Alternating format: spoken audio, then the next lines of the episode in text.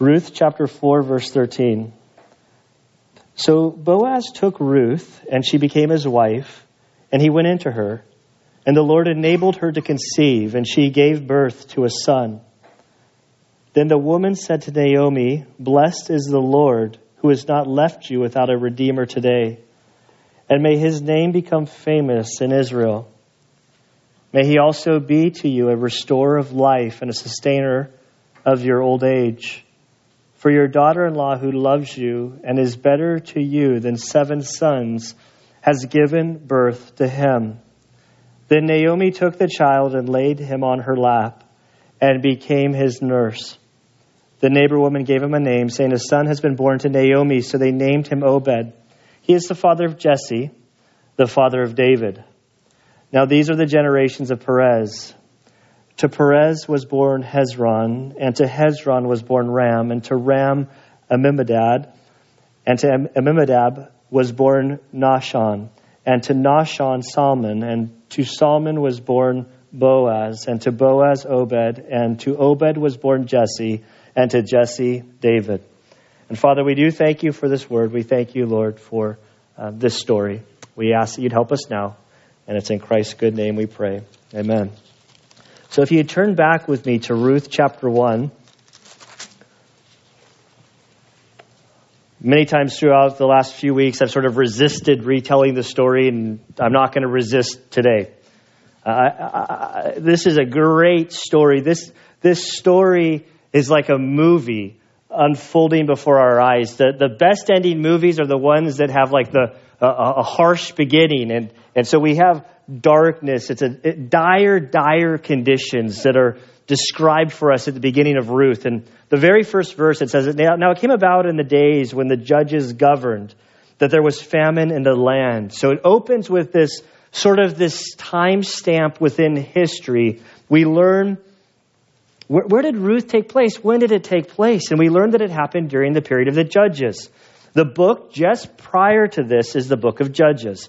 It was a period, according to the last verse in Judges, when, when, when men lived according to what was right in their own eyes. Uh, that doesn't mean that life was good. It was a, a, a terrible period, season for Israel. There was evil, there was wickedness, there was all sorts of bad things that were happening. And so we learn that the story of Ruth sort of unfolds during this period of rebellion for Israel. And we see that there's a famine in the land, and this land was Israel. It was a land that God had uh, brought them to. He promised great blessing to them, and the blessings were contingent on their obedience. And I don't know if this famine was as a result of their disobedience. I don't think it's a far stretch. But there's a famine in the land, and it's serious. I read this and I have warm memories because I think of the grapes of wrath from that first message.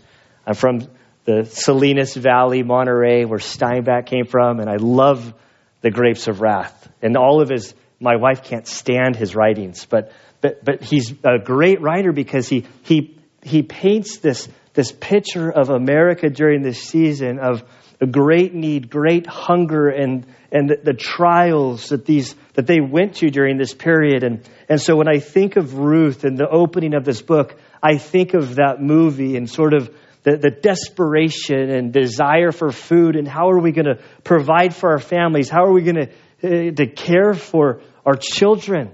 There's no food, our money's gone. And so we're introduced to this family, Naomi and Elimelech, and uh, their two sons.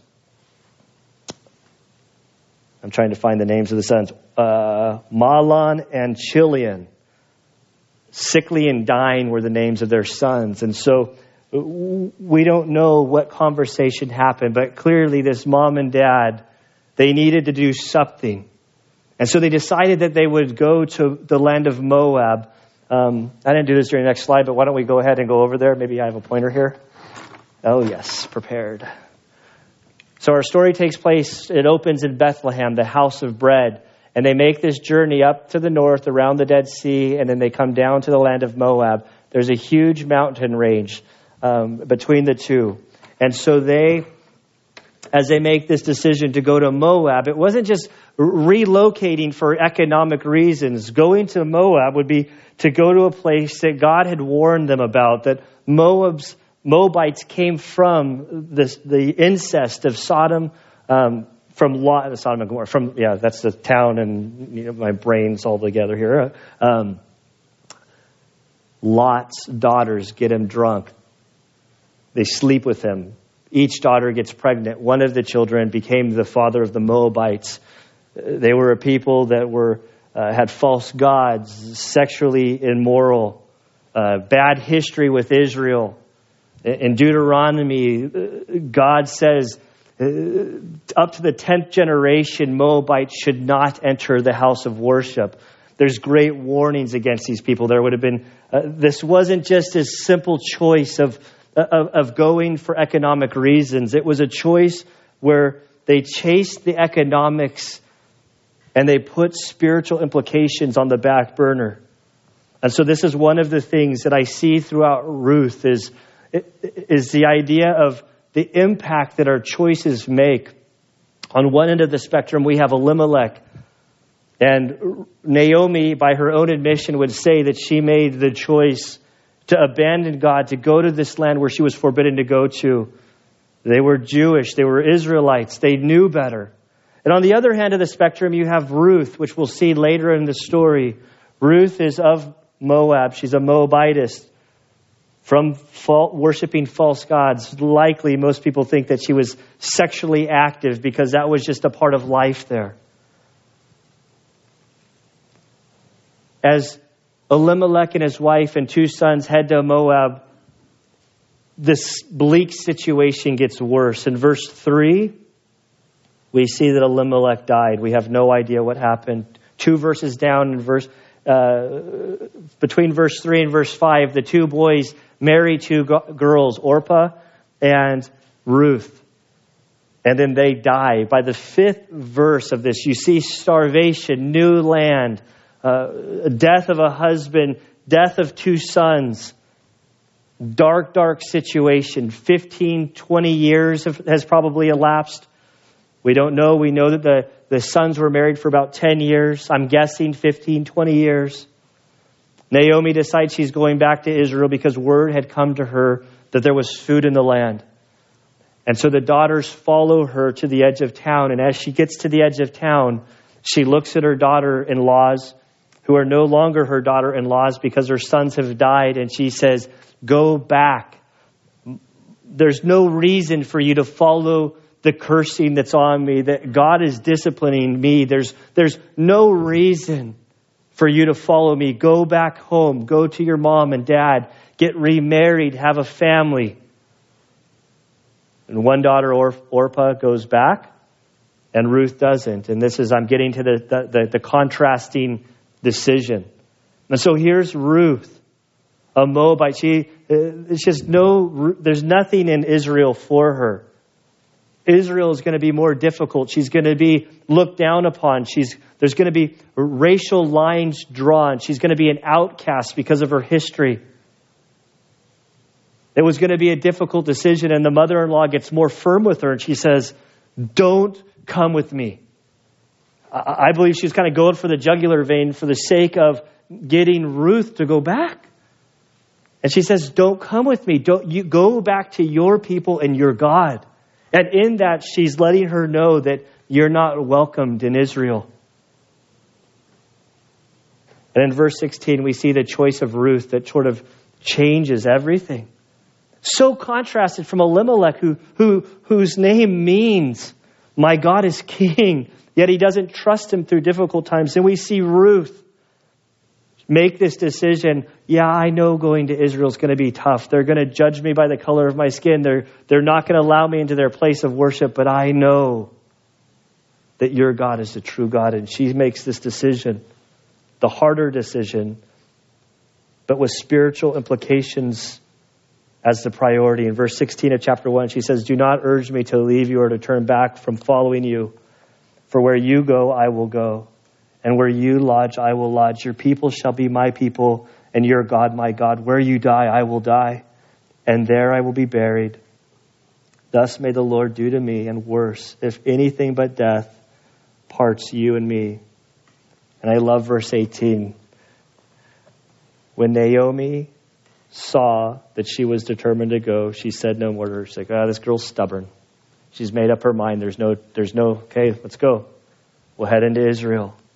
And so they head into Israel, and as they head into Bethlehem, Naomi's been gone for 15 years at least, I'm guessing.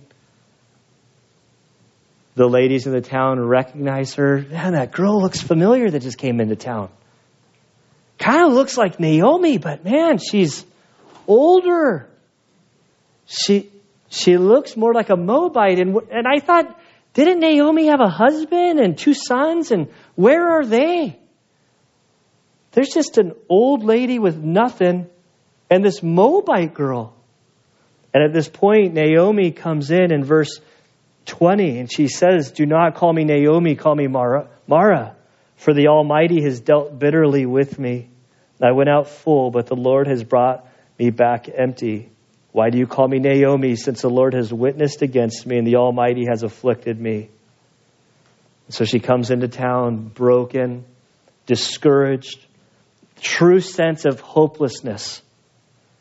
I don't know if you've been there, but she was at the place when I've messed up so bad, not even God will forgive me or redeem me out of this. And this sort of lays the foundation of Ruth that God is a redeemer and God works in, in, in normal, regular life stories. It's beautiful. But so they sit in Bethlehem, the house of bread. There's uh, God has put His hand back on Bethlehem. There is actually wheat and barley being harvested. There's food. And in the second verse of the second chapter, uh, for lack of better terms, what I see here is, is faith and works. See, Ruth stepped out by faith and went to Israel, followed after her mother in law. She knew it would be difficult. She trusted God, but she doesn't just sit back and say, Well, I'm praying, hopefully God does something. She has faith in God, but she's willing to put some legs to these prayers and to say, Mom, let me go work.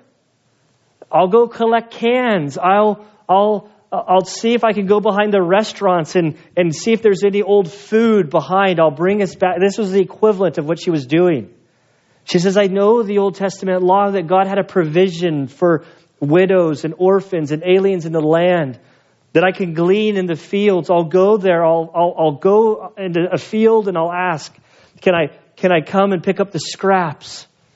And the mother in law says, you can, you can do that. That's good. So she goes and she she works in the field as the story sort of develops.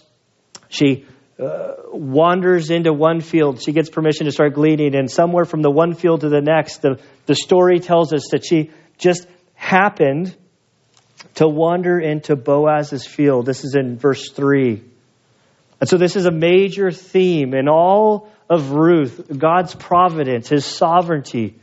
And I love in this story that you see uh, humans sort of making their decisions, and then under the surface, you see God's hand sort of orchestrating. Don't ask me to explain the sovereignty of God and free will, but I see that we have choices we can make, and as we make choices, God sort of He orchestrates.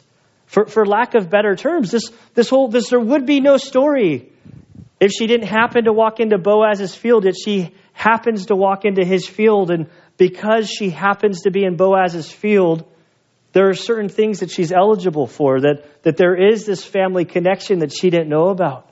We see it again when, when Boaz wants to marry her. He goes and he sits at the gate, and it just happens that that other guy, such and such, that's not even given a name in the Bible, just happens to walk by. And Boaz says, You sit down. And grabs the ten guys and he orchestrates. Just happens that all of this stuff just sort of happens. And we see God's sovereign sort of plan working underneath this. And I don't know how that all works. I'll, God will explain to me when I get to heaven. I know that we have choices, and as we make choices and walk by faith, we also see God sort of directing our steps. It's beautiful. And so she goes and works at the field, and as she's working the field, she takes her first break. Boaz comes in to check in with his management team, and hey, who's that chick over there? I don't know what he said. The Bible doesn't say that, but it's like, hey, who's that girl? He says, Oh, that's that girl, the Moabitess, who came in with Naomi. And he, she's been working all day. This is the first time she comes and sits down. And Boaz is like, okay, I'll go talk to her. He talks to her. He says, you know what? Stay in my fields. You're the whole season you're allowed to work in my fields. When you get thirsty, go and drink from my workers. Eat amongst my men. And she's welcomed in. And we see this, this beautiful picture that's sort of in the lines of scripture that, that is, it, it's a profound thing. I hit racism really hard that week. Because for Ruth to be sitting at the table with the workers, this was a Moabite sitting with Jews. And I don't understand how people in our country that are professing Christians can say that the scripture teaches apartheid within the pages. It's, it's dumbfounding to me. The issue is do they walk with God or do they not walk with God? And if they don't walk with God, there's great caution. It has nothing to do with the color of your skin. And so she sits at the table. He's pouring out this blessing upon her. I picture her sort of weeping at one point. Why are you so kind to me? Why are you so loving to me? Why are you doing this? I'm a foreigner. Like I understand the provision of the law that I'm you you have to allow me to pick up the scraps but you didn't have to do all of this. And in chapter 2, verse 11, in his response, one of the themes I see throughout Ruth is sort of this character, integrity, both on Boaz's side, on Ruth's side. That there's something about honor and doing the right thing. And as she says, Why would you do this to me? I love what Boaz says to her in verse 11, he gets it. He says, All that you have done for your mother in law after the death of your husband has been fully reported to me, and how you left your father and your mother in the land of your birth and came to a people that you've not previously known. And uh, uh, not to get ahead of myself, but to get ahead of myself. Throughout Ruth, we see sort of choices that, that lead to legacy. And he sees that she walked away from the false God. She walked away from her family. She walked away from the broken cycle that her family had been in for generations. And she broke free to trust in the God of Israel. And he sees this.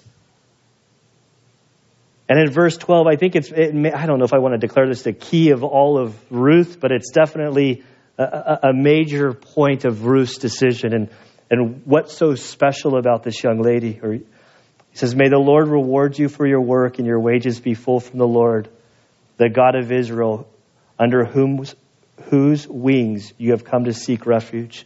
And so you see Boaz, he loves the Lord. He sees what she's done. He's heard about her reputation, her character. He says, May the God who you came to seek refuge, may he provide for you and bless you.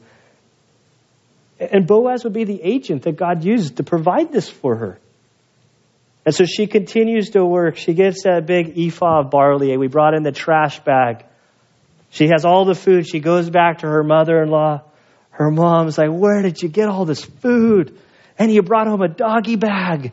And this is wonderful. And Ruth is like, It gets even better. He said, I could stay here through the whole harvest season.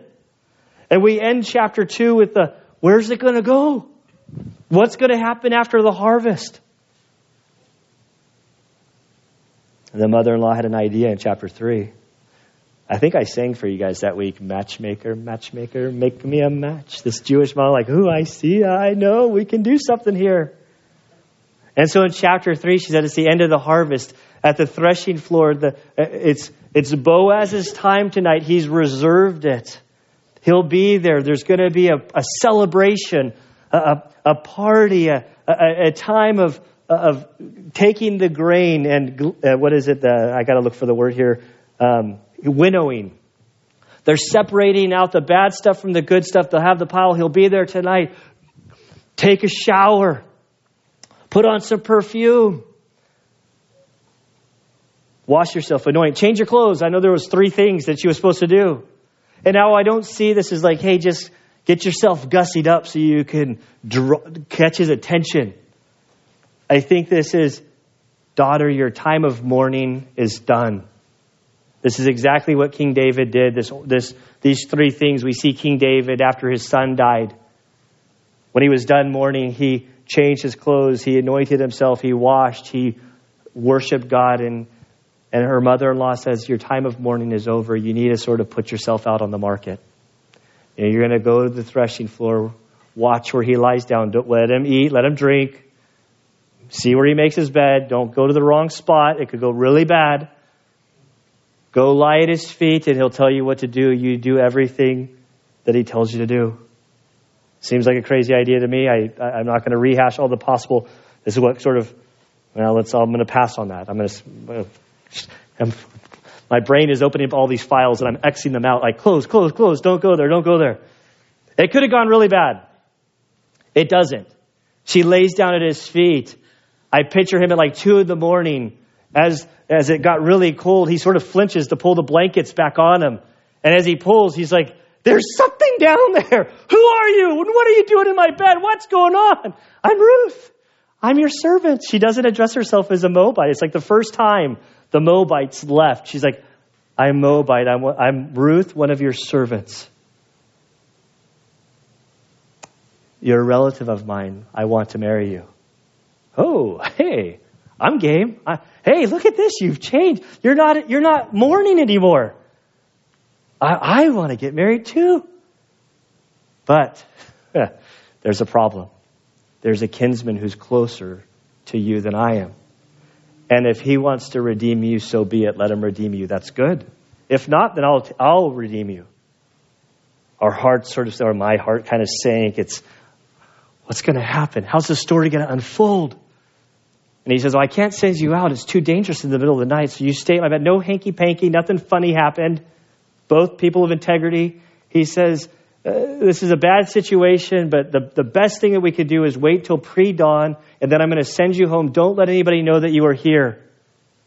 And then she went home, and he said, Take some food for the mother in law. I don't want to. I don't want you to go back empty handed. And she appears, and the mother in law said, What's going on? And we're told that Ruth told her everything. When he said, Go back in secrecy, he, nothing happened that she was hiding. He was using discretion. She tells the mother in law everything.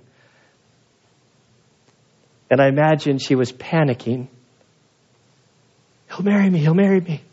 But there's this other guy, and he said, if I don't even know who this guy is, I don't want to marry this guy. Like, the guy doesn't even get a name. I'm guessing he was a, like, I, I think he, his reputation preceded him. This is totally my speculation, which means nothing. Like, it, just my imagination and having a little fun with it. But, but, but my guess is that Ruth didn't want to necessarily marry that guy. But now she could have put herself in a pickle where she has to marry some guy that she doesn't even not even interested in marrying. And verse 18 of chapter 3 ends with the mother-in-law telling the daughter, sunrise, she's been all up all night, all excited. She says, Wait, my daughter, until you know how the matter turns out, for the man will not rest until he has settled it for today. Eh, don't go brush your teeth. Don't go to sleep. You're going to hear back really soon because Boaz is a guy that takes care of business. So he goes and he sits down, and at the city gate, the guy, God's providence again, we see the, the right guy shows up. Boaz, acting in, in integrity, says, You're entitled to this land. He then shares the whole situation. The guy eventually says, This I cannot I have my trust made to marry a Moabite would, would, would affect the inheritance, would affect my family name. I don't want to marry a Moabite. You, you have this. I'm free and clear of this mess. So he pulled out the notary by taking off his sandal, tossing his sandal over at Boaz. Apparently, even at the time of writing, it wasn't the, the tradition anymore because they tell us in chapter 4, verse 7, that this was the custom. This is how they notarized uh, transfers of sale. And so Boaz declares before the, the, the councilmen of the city, You all see this. I've purchased this land, I've redeemed it. And on this land, there's a mother in law and a girl named Ruth who is a Moabitess. I'm going to marry her. Let it be known. This is whatever forms they had to fill out, maybe another sandal. I don't know how it happened, but, but basically, he declared that he was marrying her. They rejoice. They say, May your wealth in Bethlehem be mighty. May your name in Bethlehem go forth. the irony here the guy who wanted to protect his reputation and not wanting to marry this Moabitess, his name has been blotted out of history forever. Boaz, whose mom is Rahab, a prostitute, now marries a Moabitess girl, and the Messiah would come through their DNA. That every Christmas story, when we open up uh, uh, Matthew chapter 1, his name appears through the Messiah, including Rahab, and a beautiful picture of God's redemption and restoring people. So he goes home and he gets married. I sang for you guys again with that one, remember? Go into the threshing floor. Gonna get it's catchy. We'll rewrite it. I'm gonna I'm gonna have Don do a recording for me so I can uh and so we pick up in verse 13. And the thing I, I, I love and dread all at the same time is, is here at Valley Baptist, we, we teach through books of the Bible because it's a safeguard for me picking topics. And this verse 13 is awkward at best. But the Bible talks about things and it forces me then to talk about things. I don't know if you guys noticed in the reading. So, so Boaz took Ruth and she became his wife and he went into her. How do we deal with that? Maybe it's a translation thing. Is there a softer way to put it? This is what it says. So we see this whole the, the, the topic of marriage. There's no funny business beforehand. They, when they get married, it's a, a public thing that everybody knew about. Boaz declares his intentions. I'm taking this lady to be my wife. They had feelings to start out with, then he declares it. And then after the intentions, then he goes and he marries her. They have sexual relations, sex, something that God created as a beautiful thing in the context of marriage. It's something that Satan likes to use outside of marriage to distort the beauty of what God's created. But here we see this is exactly how God has created it man and wife to be enjoyed in marriage. They get married, they have relations, and then we see this phrase, the Lord enabled her. And I love this picture of God's. Uh, God's hand in the whole thing. And this the Lord enabled, the story through Ruth, really then, uh, without getting political, we live in a nation and in a time, and really in all times, the issue is how does God fit into the historical picture? And evangelical Christianity says God is behind it, He is our starting point. When we look at creation, when we look at marriage, when we look at relationships, God is the creator and definer of all of these things. When it comes to children, it's not that there's a blob of nothingness that happens at some point to cross from not being life to life. Those outside of God would say, well, it's just a bunch of accidents. It's just a bunch of gloobly gloop of stuff that just happens to create into a child. The Bible makes it clear when does a, a person become a person? At conception, at that moment. In the DNA, you have a human. All you need is more time. And so we see that the Lord enabled her to conceive, and this is a miracle. Every conception is a miracle, and I want to be, uh, I'm cautious with this. But, but something is here, and, and this is sort of my thoughts. I don't know that they've matured fully, which is always a dangerous place to go because now I'm going to have files popping up. It's like, do I want to let that one through? Do I want to let that one through? And sorry, welcome to my world. I, I uh, sometimes I let too much out. But in this, the Lord enabled her to conceive. Well, what do we know about her? Turn back with me to chapter 1. Verse 5, verse 4. They, Mahlon and Chilion, took for themselves Moabite women as wives. The name of the one was Orpah, the name of the other was Ruth. And they lived there about 10 years. Then they died. 10 years of marriage, no children came out. And I, I use this with great caution. The Lord gave Anna and I a season of, of no children. We, Anna got pregnant and then miscarried, and then it was about four years. We really reached a point where we didn't think we were going to be able to have kids. And so, because of that season, I've become way more sensitive to those who haven't been able to conceive. It's a, it's a painful, painful thing. And, and in the end of Ruth here, I think there's a lesson along that vein. But now we see that God opened the womb. We, we don't know her story, but she didn't conceive for 10 years. But now she gets married, and boom, she's pregnant, literally. Married, boom. I got married on this day and pregnant this day. And in verse 13, we, like 10 months go by. And she gave birth to a son. So in the beginning of chapter 4, we're all like zoned into one day. Half of that's like, like half of the chapters, I don't know, an hour. And then we get to verse 13, it's like, let's fast forward 10 months. She gets married, she gets pregnant, has a baby, son. And Ruth is gone. It's like, see you later, Ruth. Boom. She's out of the story. Ruth doesn't enter. She's done. I mean, not that she still goes on to live, but she's not mentioned in Ruth anymore. She has a baby. It's like, thank you very much.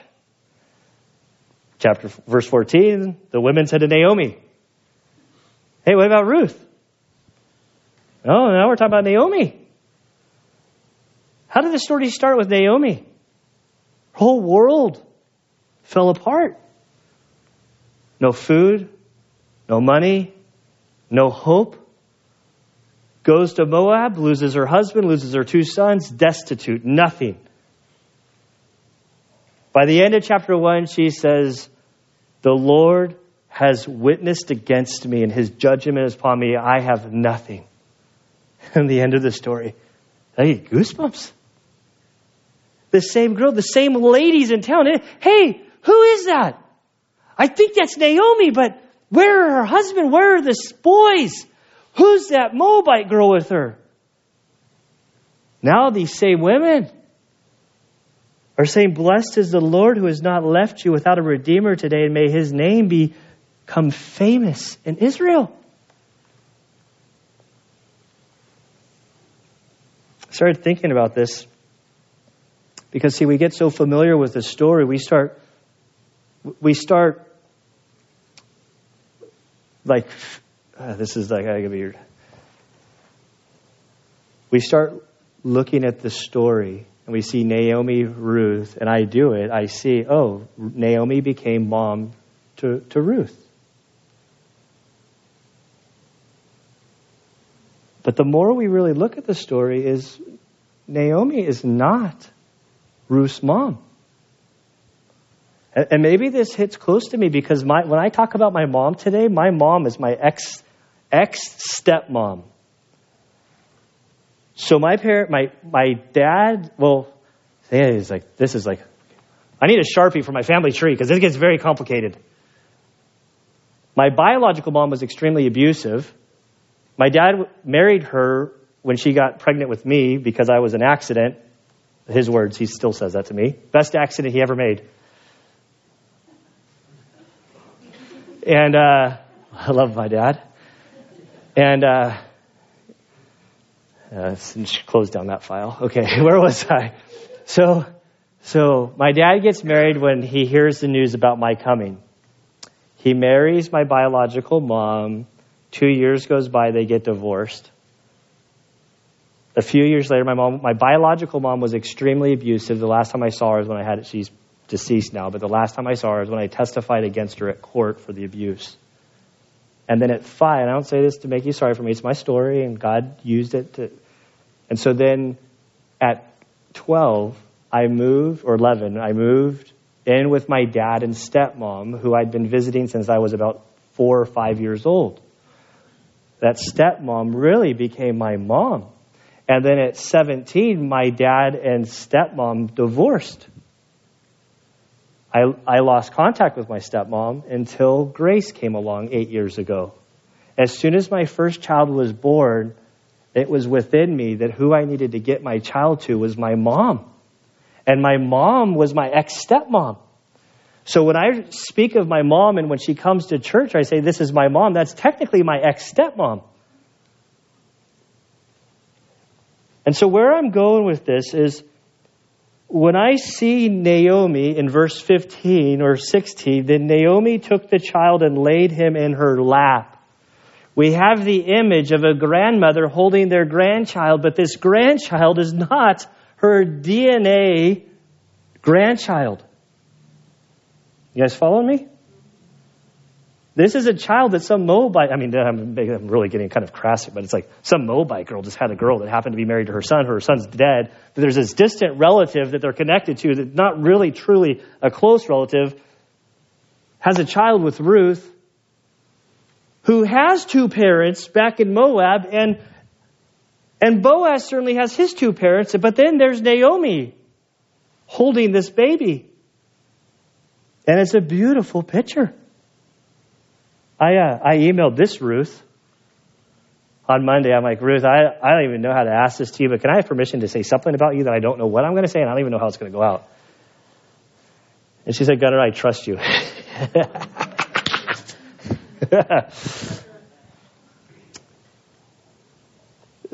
and really, like, I've known Ruth for many years. I love Ruth. I love that whole back row, as distracting as they are at times.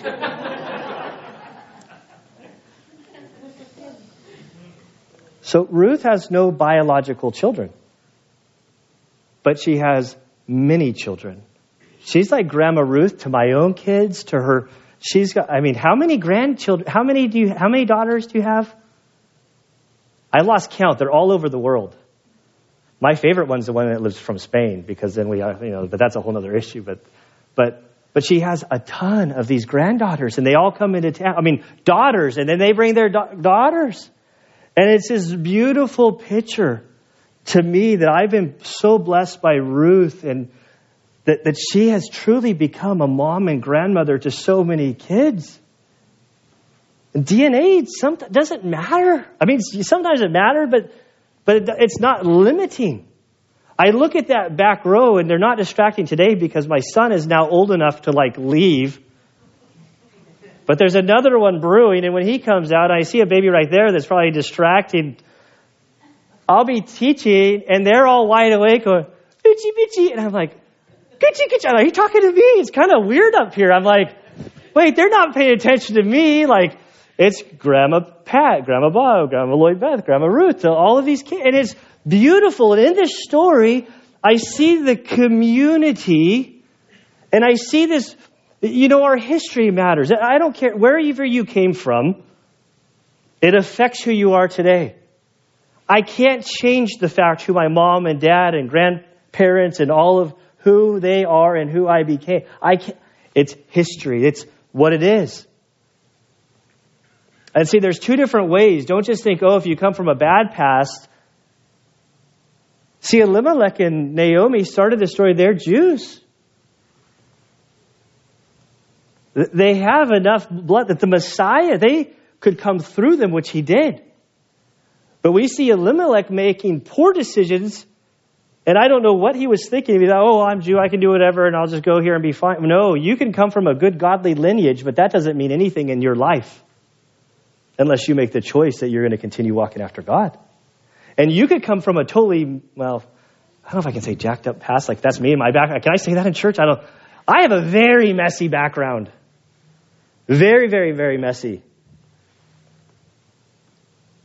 And see, in my life, I reached a point like Ruth, and I said, you know what? I've reached an age when I can't blame them for the, how the rest of my life turns out. That cycle and the garbage and the, all of that stuff, I've decided to follow Jesus. And I will break the family line so much as it depends on my own family. But then my kids have their own choice to make. And so I love this story, this pit, and words fit, like I don't have words to express my feelings when I see this. That you see Naomi holding this child who is a Moabite child that is not her own, that she will love and care for. And Ruth walking away from her family and saying, Naomi, I know you're not my mom, but you're my mom, and your God is my God, and I am walking after him, and I am breaking the cycle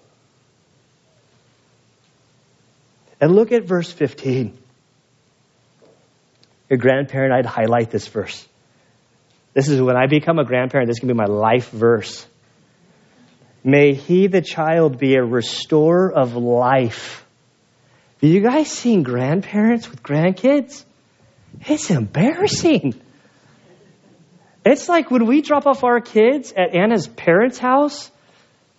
There was one time a few years ago, like I guess we normally call or Anna would text, like, hey, we're on our way home. Well, one time we didn't. And we just walked in the door, hey, I'm home. And there are all the kids like in dresses, my mother in law in this like gown with the hat and stuff's all over, like prance. And I'm like, what is going on in here? She's like, you guys didn't call. I'm like, Did, apparently we needed to call. What is happening? And my mother in law looks at me. She says, I am a queen of this kingdom, and these are my princesses. And I'm like, what happened to you? May he be a restorer of life to you. I mean, look at that back row. You guys are crazy with the little kids, and I love it. But, but I see little Gideon and all the other little ones, they turn Miss Pat crazy. Like all of her life comes back, all of her, I mean, never like her spunk ever went away. But you see this vitality. This is why generations are so important. And we welcome, like, that, like, whether kids go to Sunday school or don't go to Sunday school, like, that's kind of like family to family dependent and whether your kids love it. But my kids who are Sunday school, like, love all of the old people here. It's good for them and it's good for the, uh, the, the mature people. I'm like, oh man, they, I'm going to get hit with a cane today. I really, like, I'm sorry for whoever I might have offended. And I say it with true love. I heard, I heard a cane. I, did she grab? I, I did. I flinched. I, oh no! like, yes, of course.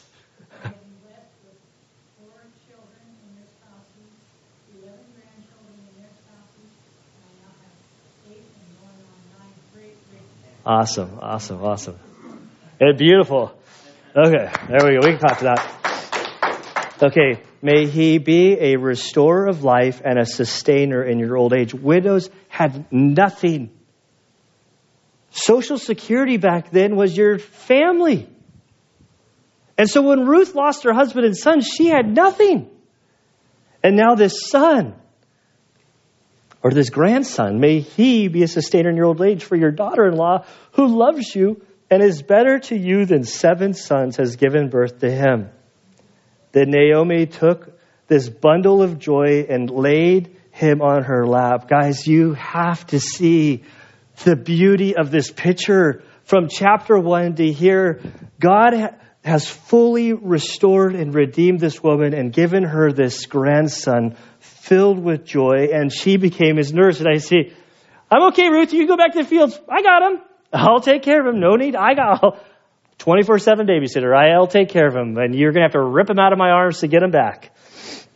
She is overflowing with joy. The neighbor woman gave him a name. Now, uh, we have all kinds of advice being thrown at us for what we should name our child, but apparently back then it was like the neighborhood like named the kid.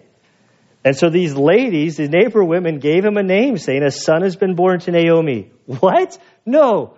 Ruth gave birth to this baby, not, you know, but but as far as they were concerned, that God gave this Redeemer and gave her this child, even though it was her grandchild. See, poor Ruth went through labor, delivery, thrown up early on, and now, like history, like, might as well been Naomi. They named him Obed. He is the father of Jesse, the father of David. Now, these are the generations of Perez. To Perez was born Hezron. And to Hezron was born Ram, and to Ram Amminadab, and to Amminadab was born Nahshon, and to Nahshon was Salmon, Salmon, Solomon. I've been making fun of him this whole time. So, and to Salmon was born Boaz, and to Boaz Obed, and to Obed was born Jesse, and to Jesse David. And it's this beautiful picture of this legacy that God gave through this family through choices. You can close your Bibles. We're going to read story time.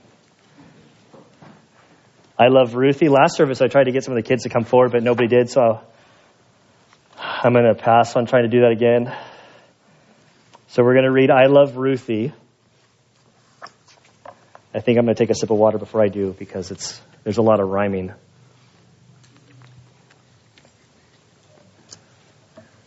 Okay, I love Ruthie.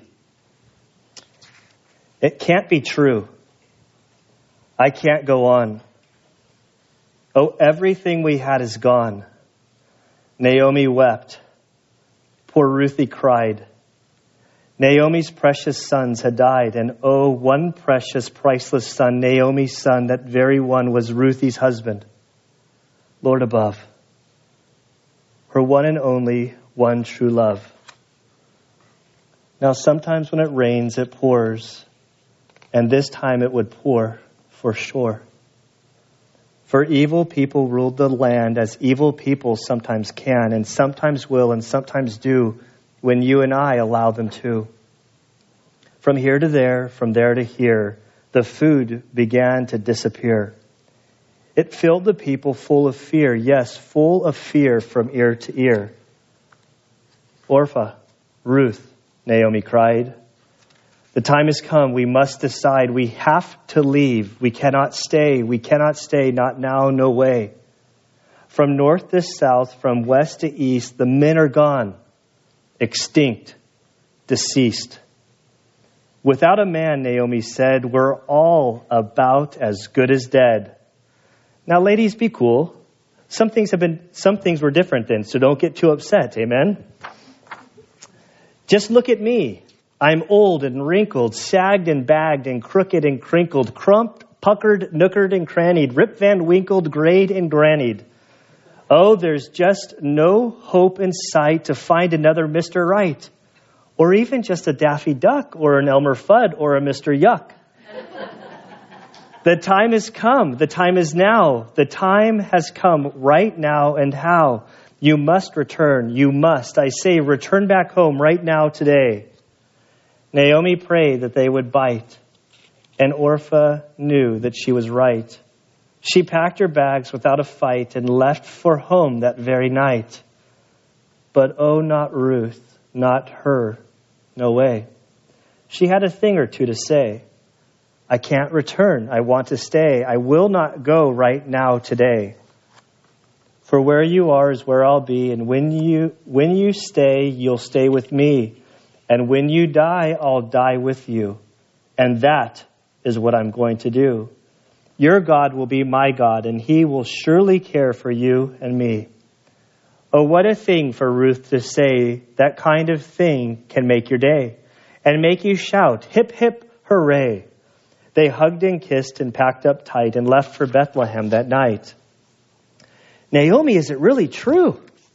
What happened, girl? Just look at you.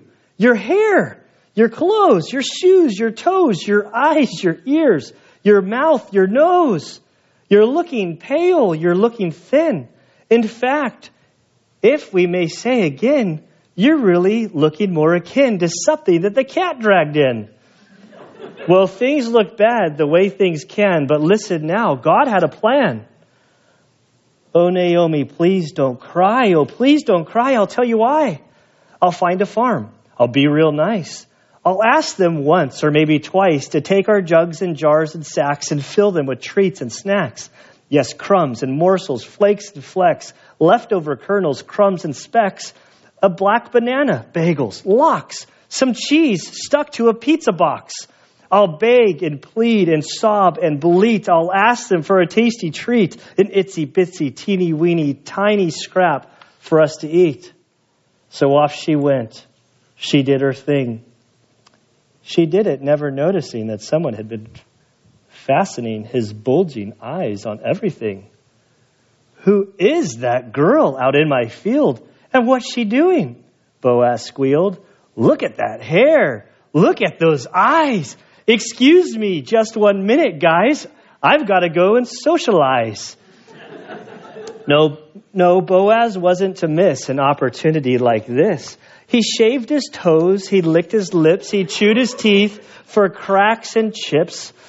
He combed the bugs out of his hair. Yes, Don Juan, double debonair, was savoir faire extraordinaire.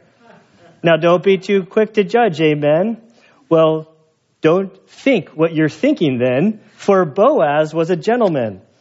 Please stay with us. Take what you need. Take what you need and more indeed. He'd loaded up all Ruthie's sacks and jugs and jars with treats and snacks. Yes, it was true love at first sight, a double thumping heart delight. She headed home of what she'd found. Her world was turning upside down. She ran the whole way back to town, about 10 feet off the ground. I'm telling you, tonight's the night, Naomi grinned. And if I'm right, there's only one thing left to do to get that man to say, I do. So they did. Oh, did they do?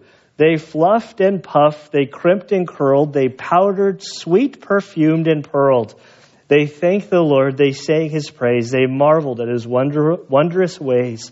And off she went into the night to have and to hold her Mr. Right, her Mr. Shining armored knight, her straight from heaven sent the light. Now, as I'm sure that you supposed, Boaz said yes when Ruth proposed. Yes, Ruth proposed. That's what I said. Just look it up. Go right ahead. They tied the knot and lived to be quite happy ever afterly. And soon God blessed them with a son, a precious little baby one. But wait, this story's far from done. Because their son, he was the one who had a son, who had a kid known as King David. Yes, he did. And King David was the great, great, great, great, great times three times one plus eight, great granddad of a man whose wife you've probably heard of all your life. A man whose son, to be precise, was Jesus. No. Yes, Jesus Christ. Just take a second, think it through. Oh, what God will go and do the kindest that you've ever find, the kindest that you'll ever find, the kindest that you'll ever see. That's something else. Don't you agree? And Father, we do thank you and praise you for this wonderful story of Ruth. We thank you, Lord, that it reveals much about who you are as a God, as God. Father, we thank you that you're so kind, so merciful, so gracious to us. We pray, Lord, that you would, Lord, help us to make choices that are pleasing to you. And Father, for those of us who have maybe never fully come to trust in Christ as their Savior, Lord, I pray that you would help them to reach that place in their life when they would trust, that they would believe in Jesus the Messiah. And Father, for those of us who have trusted in Christ as Savior, we thank you, Lord, for this wonderful story of Ruth, Naomi, Boaz. To see, Lord, your redemptive hand in human history, to see how you worked individually in these people's lives just through the ordinary. Father, we pray that you would help us, Lord, to see your hand move amongst us. Father, we all come from different backgrounds. Some of us come from godly lines, some of us less than godly lines. But Father, I pray that you would help each of us to choose to follow after you. Father, we want to live our life fully. We love you, Lord. We pray this in Christ's good name. Amen.